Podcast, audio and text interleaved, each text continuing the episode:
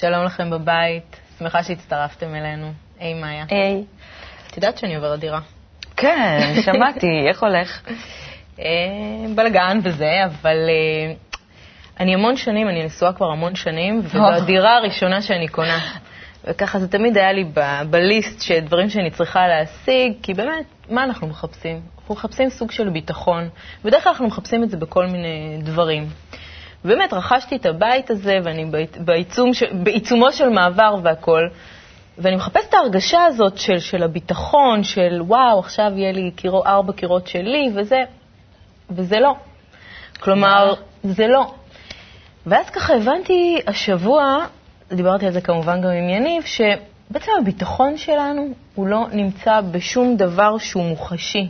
לא בארבע קירות, לא בקריירה שלנו, לא במה שאנחנו רוכשים, אלא הוא נמצא בקשר בינינו. עכשיו, זה לא בקשר שלי איתו, או שלי עם הילדים שלי, ש... אלא בקשר שלי עם כל האנשים בעולם. אפקט הפרפר, אם איזה סיני שם, זה נמצא, הביטחון שלי זה כשהוא יהיה לו טוב, והוא ירגיש שהוא רגוע, והוא לא יזהם את כדור הארץ, והוא ירצה מבינה? אז טוב, וואו, הלכת. אז הלכתי עם זה רחוק, רק אחרי שכולם באמת... ואז הרגשת, כשחשבת על זה, הרגשת זה נתן לי את הביטחון, שבאמת כל אחד ידאג לאחר ולא ירצה להרע לו או להרע לכדור הארץ, אז אני אהיה באמת בטוחה. שנגשים לך את החלום, אמן. אפרת? אהרוני, תביא לנו תוכנית ריאליטי חדשה בארצות הברית, הם לא מפסיקים ולא נחים. מכל פיפס עושים תוכנית ריאליטי ומאוד מסקרן, וגם אה, ז'אק דויב אה, ישיר, יביא לנו עוד שיר אה, מהדיסק החדש שלו. רחלי תדבר איתנו על הסרט טרנס סיביריאן, זה שם של רכבת. כן. עידית לוי תדבר איתנו על שני הדברים הכי נוראים שיכולים לקרות לאישה. וואו, מעניין. והאורחת שלנו היום, השחקנית סנדרה שדה. אז נתחיל.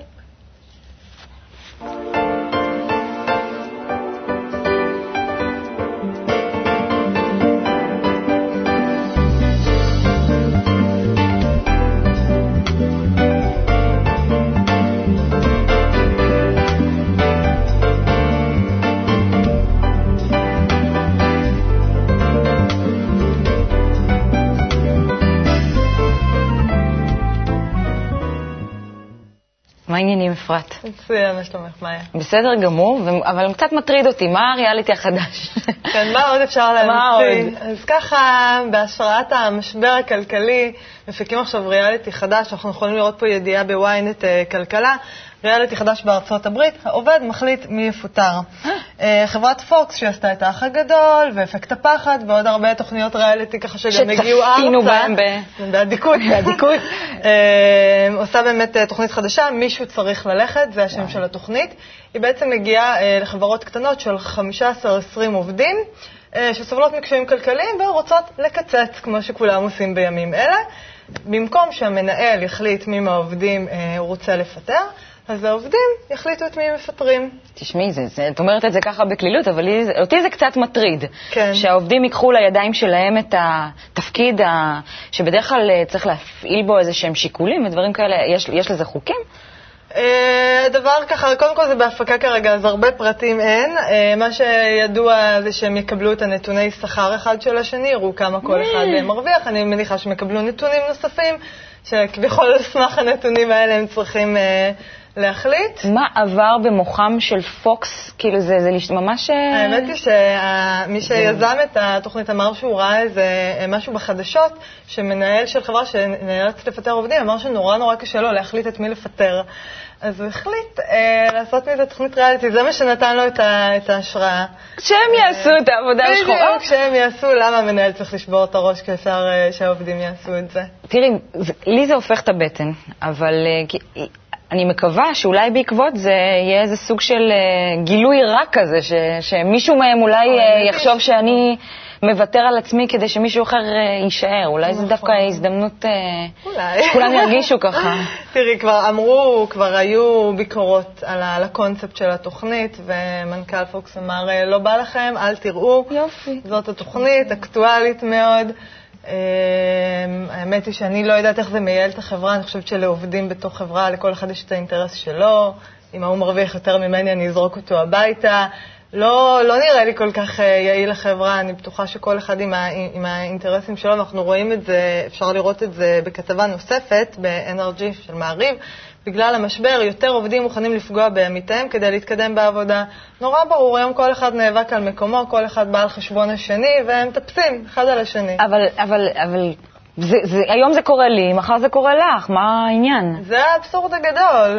מה, לא רואים את זה? היום אנחנו נחליט את מי יפטרו, מחר יפטרו גם אותנו. זאת אומרת, המשבר הוא כל כך אה, גלובלי, אני חושבת שכמו שחגית אמרה, תלויים אחד בשני בצורה מוחלטת, ואם יש משהו שמוכיח את זה, זה המשבר.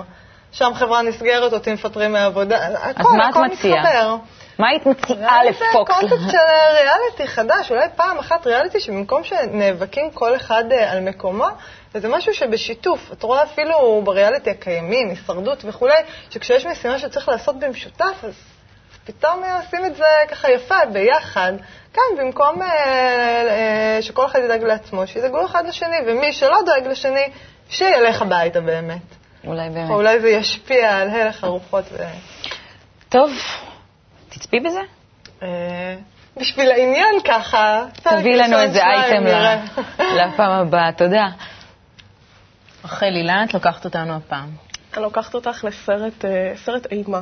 שבאמת סיפרתי ככה פה לבנות אה, לפני התוכנית, כולם, אימה, לא, אנחנו לא אוהבות, זה עושה לנו דופק, זה מפחיד, אני לא אוהבת את זה שכל שניה יש הפתעה ופחד ואדרנלין, לא, לא, זה לא טוב לי. אבל אני הלכתי עם בעלי ומאוד מאוד נהניתי, אני חייבת להגיד. הסרט קוראים טרנס-סיביריאן, זה סרט שביים אותו הבמאי אה, ברד אנדרסון, ומשחקים בו וודי הרלסון, שהיה מועמד לאוסקר על אה, לארי פלינט האיש והסקנדל, וגם אה, אמילי מורטימר, וכמובן, תפקיד משני וקטן, אבל מאוד משמעותי, בן קינגסלי, שזכה באוסקר על ההשתתפות שלו בגנדי, על התפקיד הראשי שם. הסרט בעצם מספר על ג'סי ורוי. ג'סי היא... אה, הם שניהם עשו איזושהי פעילות הומניטרית בסין, בבייג'ין, והם עכשיו אה, צריכים לחזור לארה"ב, ורוי בעלה מחליט, אה, בוא, מציע לה הצעה, בואי ניסע חזרה, לא במטוס, אלא ניקח את הרכבת, את הטרנס-סיביריאן, דרך הערים המושלגים והיפהפיים של... מסין ל... למוסקבה. מבייג'ין למוסקבה, ניסע דרך כל הערים המושלגים של סיביר, וזה יהיה חוויה. הם אה, נוסעים. אה, מכירים את אה, קרלוס ואבי, שהם זוג אה, שמצטרף אליהם וישן איתם באותו תא ברכבת. הוא מספרד, היא מארצות הברית, ובמקרה של טעות, רוי מפספס את אחת ה... בתחנה, הוא לא מספיק להגיע לרכבת, והיא ממשיכה, ג'סי, לנסוע בלעדיו, והיא נכנסת באמת ל... רגע, את אומרת טעות, כי זה... כן, okay. אני לא אוקיי. אעשה ספוילרים, אבל כן. כבר אני רוצה ללכת. כן, היא מגלה שקרלוס ואבי הם לא מי שאני חשבה שהם, וביחד עם בלש רוסי, מאפיה, סוחרי סמים ואנשים מקומיים, היא חובה מסע של באמת התעללויות שהיא בחיים לא תשכח. אז בואי נראה קטע מהסרט. Sure you don't want to fly? It's not too late. No, it's okay. Oh, great, you're up, honey. This is uh, Carlos and Abby. This is my wife, Jessie. Next stop, Russia. Come on. Our new cabin mates. Where'd they come from? He said that they were teaching in Japan. You think it's obvious that we're Americans? this is Ilya Grinko, detective. Who are the bad guys? People who look innocent but are really not. They add special chemical to heroin, mold it into objects. They pay much money for this. What are these? Did you buy them? Carlos. Gave these to you? No, he didn't. Oh, God. Would you come with us, please? Where are we going? Oh, Lord. Your wife has problems with the truth. What do you want? You have your drugs. I'm No, stop! You're not a detective! Let's go. They'll kill us. Yes, a door! Woody Harrelson, Give me your hand! Emily Mortimer, Kate Mora, Eduardo Noriega, with Thomas Kretschmann and Ben Kingsley. You must take responsibility! Wait! Trans-Siberian. מאפיה. רוסית. מאפיה ומשטרה ובלשי סמים וסוחרי סמים ומה שאת לא רוצה. נשמע מעניין. כן, וג'סי באמת אה, היא הגיבורה שם, שבאמת כל, רוב חייה הבגירים הייתה מין סוג של פרפר שחיפשה כל הזמן ריגושים ולא הייתה, לא הייתה במקום אחד יותר משבוע, באמת כל הזמן אה, חיפשה את עצמה, ורוי, אחרי שהוא התחתן איתה, אז הוא באמת אה, מרגיש את הצורך הזה לתת לה את ההרפתקה הזאת. ואני הוא גם הרפתקן כמוה? ממש לא. הוא די נחנך. והקונפליקט הזה, באמת שהיא נמצאת בו, והיא אומרת לו, אתה כאילו מנסה לביית אותי, אתה, אתה, אתה הורג את השדים שלי, אבל גם המלאכים שלי ימותו, כאילו, הרצונות האלה, היא נמצאת כזה בין סוג של קונפליקט, כאילו מצד אחד לצאת להרפתקאות ולעשות את ה... אה, לגלות דברים חדשים, ליהנות, סקרנות, ובאמת אה, באמת משהו מעניין. שיש בזה גם הרבה סכנה וגם אה, הרבה, לפעמים יכולות להיות אכזבות מאוד גדולות ופחד. מצד שני יש את החיים שהם די משעממים. הבטוחים, אבל המשעממים. הבטוחים אבל המשעממים, וזה קונפליקט שלא רק היא, כולנו חיים. בקונפליקט הזה, ואנחנו אה, באמת, אה, מבחינה פסיכולוגית, זה נראה כאילו זה לא פתיר, אתה באיזשהו מקום צריך להתפשר. נכון. וכאילו, כשהסתכלתי על זה מנקודת מבט קבלית, אמרתי, חומת הקבלה מציעה לך אה, פתרון, זה הכי פתיר בעולם, כי היא אומרת לך, כל רצון שבא לך, לא משנה עד לא כמה משנה, הוא אה, רחוק. ומופרע. אתה בא לעולם הזה בעצם במטרה ליהנות, ו... והמטרה של הכל זה להיטיב לך. ופשוט אתה צריך לקבל כל רצון ולמלא אותו וללמוד את הטכניקה איך לעשות את זה, ולא להתפשר על שום דבר, אה, כמו שג'סי באמת מתפשרת בחיים שלה, ו... וזה לא משנה איפה תהיה. זה תמיד צריך להיות בך, הרצון הזה, ל... ו- ו- וככה ההרפתקאות הם בחיים לא ייפסקו, כי כל רצון יתמלא, וזה באמת, זה חוויה פנימית וזה לא משנה איפה תהיה. רגע, אבל אנחנו מממשים את הרצון הזה מבחינה גשמית, או שמספיק שאנחנו נותנים לו ל- ל-. להגיע לראש שלנו ו- ולהתערבב פנימי, איתו? זה משהו פנימי. זה פנימי. ברגע שאתה כאילו מכיל את זה, אתה לומד את הטכניקה, אז זה בך.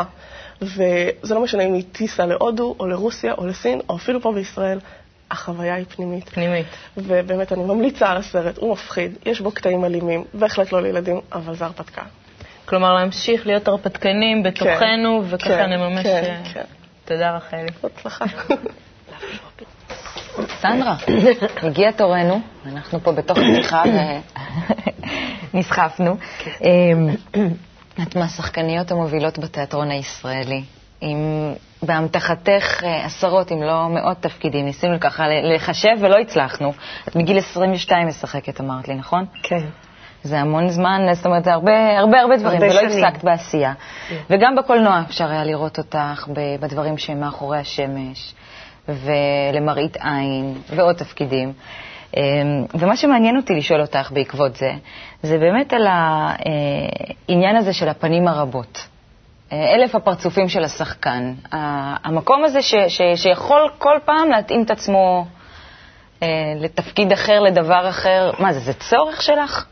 זה צורך של כל מי שמחליט שהוא רוצה להיות שחקן. אז איך את מסבירה לעצמך את זה? אה,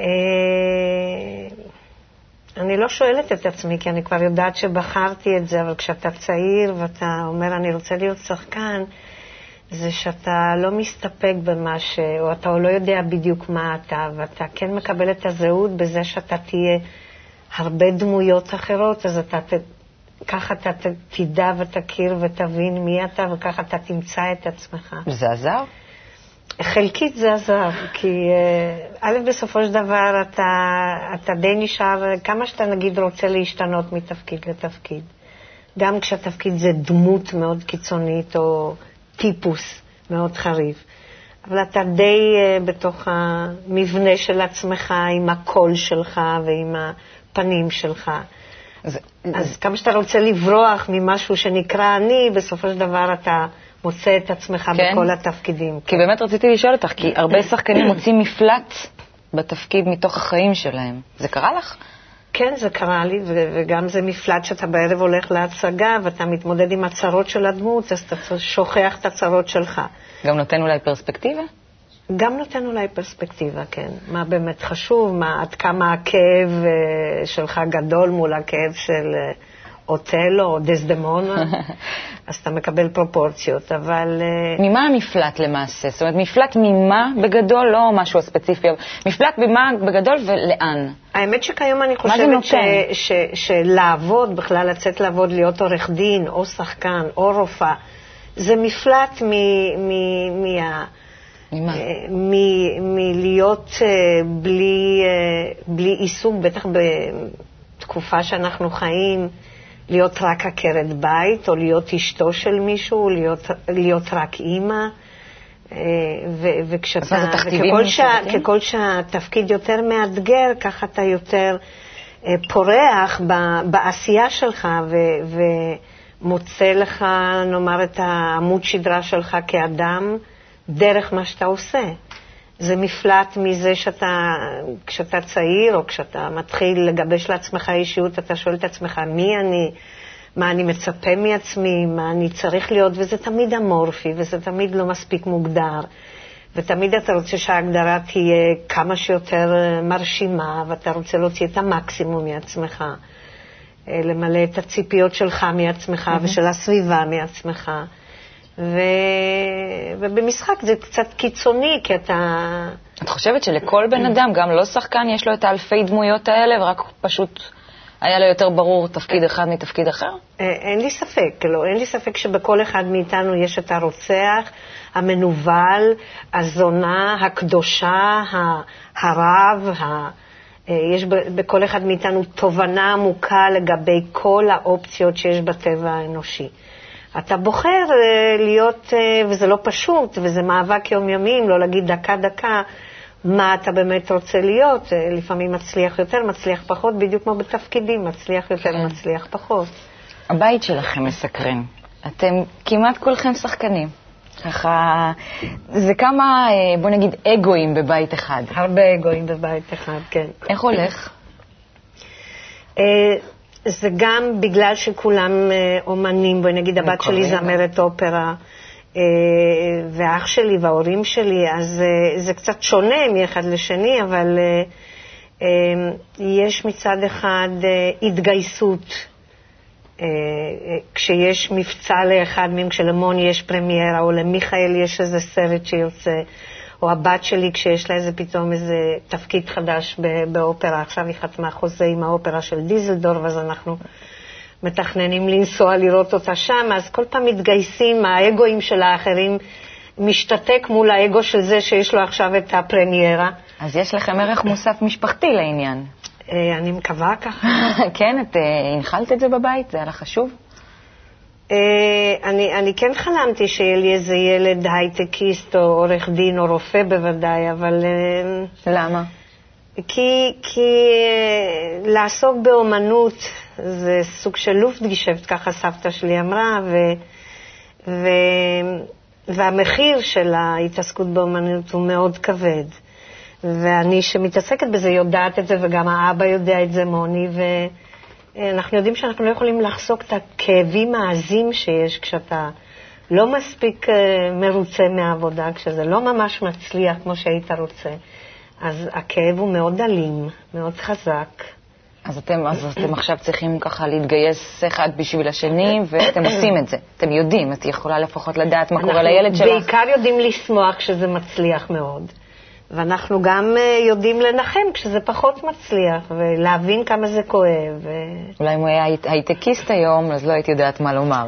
היום לא היה פשוט להיות הייטקיסט, נכון. את ומוני משתפים פעולה ב... שיתפתם פעולה בכל מיני הצגות. אני למשל ראיתי את הכיסאות של יונסקו ואמרתי, וואו, איזה יופי. זאת אומרת, לצופה יש איזה ערך מוסף מזה שאתם זוג. ומה קורה אצלכם? זה גם לכם אה, ערך מוסף? האמת היא שזה אה, שוב פעם שאלה של מחיר, כי מצד אחד, כשאתה עושה הפקה שהיא, שהיא מרתקת, אז אתה, ואתה מקבל תגובות כמו שאנחנו קיבלנו בכיסאות, ו, ובסך הכל מוני התחילה אז קריירה מאוד מצליחה של במאי, אז ההרגשה היא נהדרת, אבל מאחורי הקלעים, אה, שוב פעם, יש, אה, ההתמודדות היא מאוד קשה. סתם לקבל הוראות ממוני, שהוא אומר לי, לכי ימינה, לכי שמאלה, ואני אומרת לו, למה, או לא רוצה, או... בכלל יש לי נטייה לא, לא כל כך מה קופץ? למרוד. קופץ. מה קופץ? אה, קופץ גם אצל במאים אחרים, האמת. אה, כן? כן. אבל כשזה בא מבן זוג זה עוד יותר? אה, כן, זה עוד יותר. ו- וזה קשה לעשות את המעבר. והולכים עם זה הביתה גם, בטח. והולכים עם זה הביתה, וככשיש הפקה פחות מוצלחת מהכיסאות, שהייתה לנו גם כזאת, אז אה, אה, שוב פעם, אה, אני מדברת על הנושא של מחיר, המחיר הוא יקר מאוד. אתה, אתה סוחב את זה כן. ואתה מבין שבשביל לקבל את המחמאות ואת הכותרות ואת המחיאות כפיים של הקהל שאנחנו משתחווים יחד, אז אה, זה בלי הנחה. כשזה קשה, זה קשה, וגם הכיסאות שהזכרת הייתה עבודה מאוד קשה. גם ראו את התוצאה. והקושי מתבטא באמת בזה שאתה... זה בדמך, זה ליטרת בשר, זה, זה לא קל. אז בסופו של דבר, המשפחה, זה שאתם, אה, למרות הכל, זה שאתם משפחה, עוזר למשהו? עוזר בהחלט, עוזר בזה שאתה מבין את השני. אתה מבין, למשל, הבן שלי מיכאל אה, עשה שני סרטים, והשנה, או אפילו לפני שנה, כבר התחילו לצלם את זה, והיו תקוות גדולות שזה יהיו, יגיעו לפסטיבל כאן. וכשזה לא הגיע, הייתה אכזבה גדולה, כי הייתה ציפייה גדולה, והרוח הזאת שלה, אוי, זה לא התקבל השנה, זה, זה אז כאב מה את אומרת משותף. לו? מה אמרת לו? אני לא צריכה להגיד לו כלום, מספיק שאני מסתכלת עליו, מספיק שאני נוגעת בו, מספיק שהוא מסתכל לי בעיניים, והוא מבין שאני מבינה בדיוק את, אה, אה, את ה... אה, ואז אנחנו גם, יש את העניין של אין דבר בשנה הבאה, הסרט השלישי כן יגיע, ויש את התקווה ואת ה... אפילו לבת אחי מיקה שדה היה לה אתמול אודישן. למישהי שצריכה להיות uh, מהשואה, היא אמרה לי. אז אני אומרת לה, תגידי לי מתי האודישן שאני אחשוב עלייך. וואו. אז אני מתעסקת גם עם החלק הזה של המשפחה. אז, אה, אז יש הזדהות מאוד גדולה ויש מין אה, מחשבה שאתה עוטף את כולם, שכן יהיה להם, אה, שילך להם, שיצליחו, שיהיו מקוונים לזה, שיהיו מוכנים למאמץ הזה. תודה רבה. אני רוצה לעבור איתך לשאלון מהיר. זה שאלות קצרות, תשובות קצרות. אה, הדבר הכי טוב שאפשר להגיד עלייך. אומייגוד, שאני יודעת לעשות אבו-עגלה. סיבוב לפה וסיבוב לפה. אני צריכה ללמוד. אה, את כן. לא, כי... מה החולשה הכי גדולה שלך? אני מכורה ליוגה. אני מוכנה להרוג מישהו כשלוקחים לי את השעה הזאת. באמת? כמה פעמים בשבוע את עושה?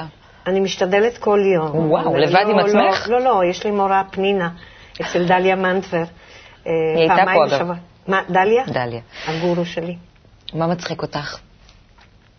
מוני, כשהוא עושה מבטא מרוקאי, אה, איזה הוא כיף. מתכונן לשוטר אזולאי. אז אני אומרת לו, תעשה לי, תעשה לי. הוא אומר, לא רוצה. מוני שלא הכרנו. מה מוציא אותך מדעתך? משתדלת שכלום. באמת? זה היוגה עוזר? הקבלה, כשהיית קטנה חלמת להיות? שחקנית. איפה תהיי בעוד עשר שנים?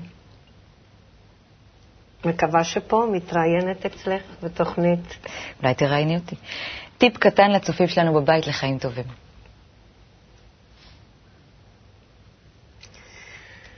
לאהוב את הזולת, אני יודעת שזה נשמע שחוק, לסלוח על, אה, על זה שגם השני לא בסדר, אף פעם לא בסדר, ולעשות הרבה התעמלות. שמעתם? תודה רבה, סנדרה.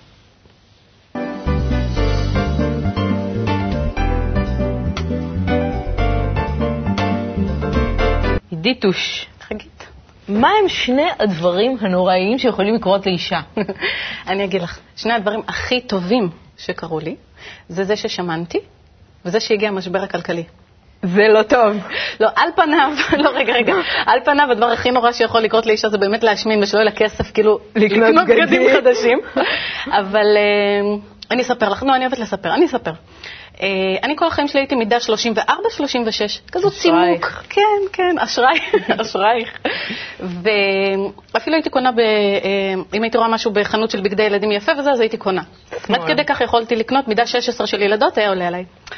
ואז התחתנתי. עכשיו, אישה אחרי שמתחתנת, קודם כל, שניים, שלושה קילו לכבודה מתווסף, זה בא עם הנייר הזה. החופה, כן. ואחר כך, נו, שלושה הריונות, ילדתי פה, שם, תה, תה. אחד אחרי השני. מ-34.6 הגעתי ל-8.40. אז אה, מה שקרה זה שנשארתי בלי בגדים. עכשיו אני טיפוס שמאוד אוהב את הבגדים שלו, וכל החיים מאוד אהבתי את הבגדים שלי, והייתי קונה בגדים בכסף טוב, לא נותנת ולא מקבלת. מה ששלי שלי, מה ששלך שלך, אל תביאי לי את הבגדים שלך, אל תגיעי לי בשלי, הריבים הכי מכוערים שהיו לי אל תסתכלי עליהם אפילו באיזה מגמה... שלי, אני רוצה לדעת שאם בא לי ללבוש משהו, הוא עומד בארון מחכה. שאף אחד לא הוציא אותו, לא הסריח אותו, לא הרחיב אותו ולא עשה לו שום דבר. הריבים הכי מכוערים שעולים, אחותי, זה על הבגדים שהייתה לוקחת, ומה זה צרחות.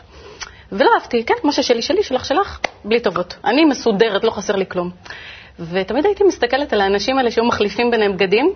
אה, החולצה הזאת, איזה יופי, ממי זאת? אז הייתה אומרת, זאתי נתנה לי, זאתי נתנה לי. היה צובט לי בלב שאני ככה כזאת רק עם עצמי, אבל אה, אמרתי, לא, יש לי את שלי, לא רוצה בלי טובות.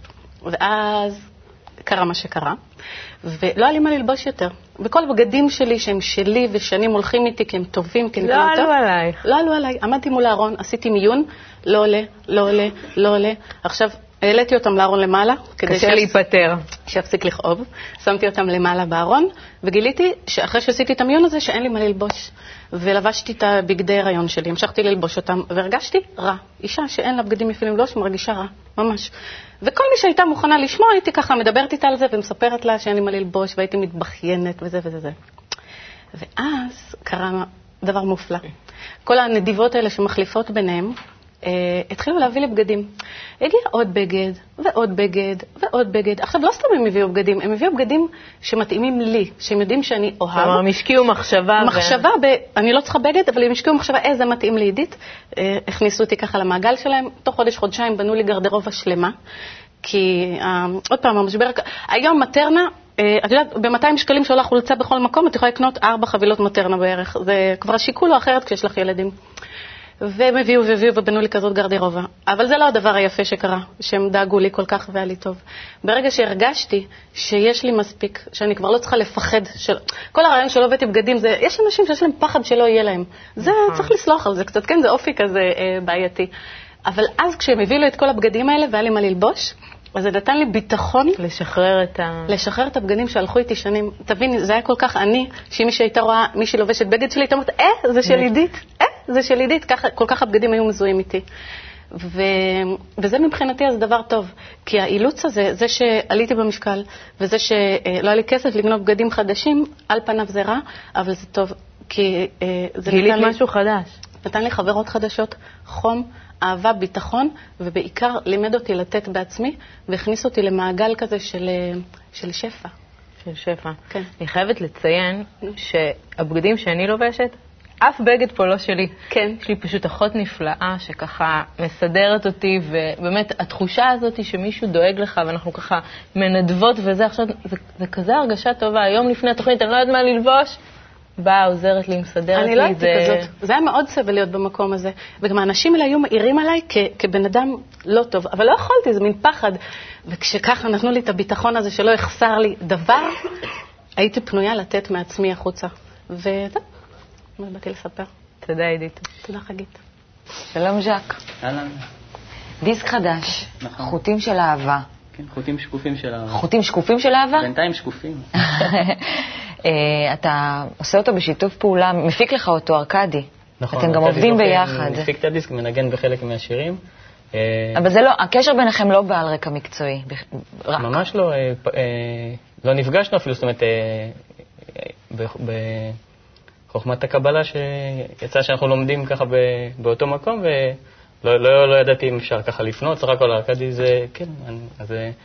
ויצא שהסקיצות התגלגלו אליו, ונוצר באמת חיבור אה, שהוא, אני חושב, אה, באמת ברמה לא מקצועית, כי אני, ידע מקצועי הרבה אין לי, אבל החיבור היה מעל זה, היה איזה קשר שממשיך עד עכשיו שהוא הוא מעבר לזה, קשר הרבה יותר אה, שקוף, אולי. וזה, אתה מרגיש שזה שיש לכם את הדבר הזה ביחד, שהוא מעבר למקצועיות, מכניס משהו, איזה נופח נוסף לתוך הדברים? בטח, הכל, לא משהו נוסף, הכל. כי זה... זה... קודם אה, השיחה עם סנדרה הייתה, דיברתם ככה על, על האגו שנכנס, אז פה זה, האגו הוא, הוא עוזר לנו דווקא לשפר את, ה, את, כל, את כל מה שקורה. זה כלי מועיל האגו לעשות דברים אה, עם יותר עוצמה, סך הכל זה כוח, אז אנחנו יודעים ככה להשתמש בכוח הזה בשביל אה, להביא תוצאות חיוביות. איך, מה אתם עושים? זה כבר... אה, מה אתה. הולך לשיר לנו היום? השיר נקרא חוטים שקופים של אהבה, זה גם שם הדיסק, ואת השיר הזה, מתוך, אה, מתוך הדיסק, זה השיר שנכתב יחד עם נועם דויב, שמגישה אצלכם פינת אומנות, שלא נמצאת בתוכנית הזאת, אבל נמצאת. איתי. כן. אה, וילווה אותי אבי מזור.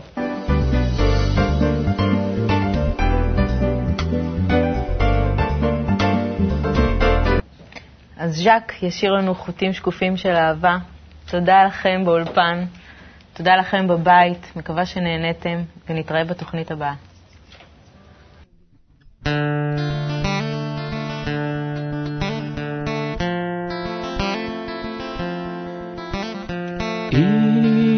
התגלגלת, לא שאלו לדעתך. הסתדרת לפי מיטב הבנתך.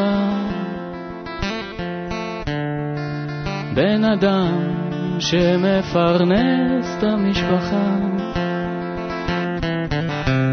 צרות של העולם פוגעות עכשיו בך.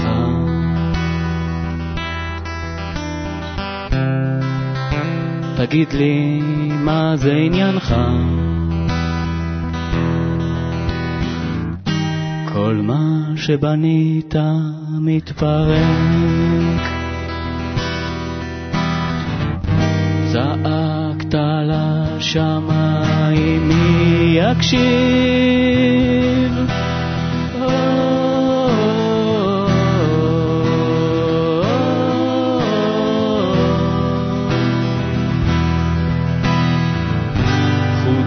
שקופים של אהבה מנשמתם לנשמתך. חוטים שקופים של אהבה. ממתינים עכשיו לך. סוף של יום, אין סוף של מטלות. שעת סיפור ברקע חדשות. נתת חיים, עטפת אותם באהבה. צרות של העולם חגות עכשיו סביב. חוסר האונים הזה כל כך מכאיב. שבנית מתפרק. צעקת אל השמיים מי?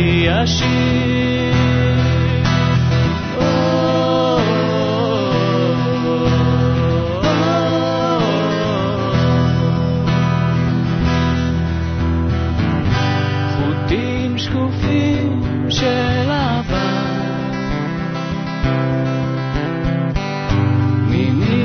מנשמתך לנשמתה חוטים שקופים של אהבה. ממתינים עכשיו גם לך. חוטים שקופים של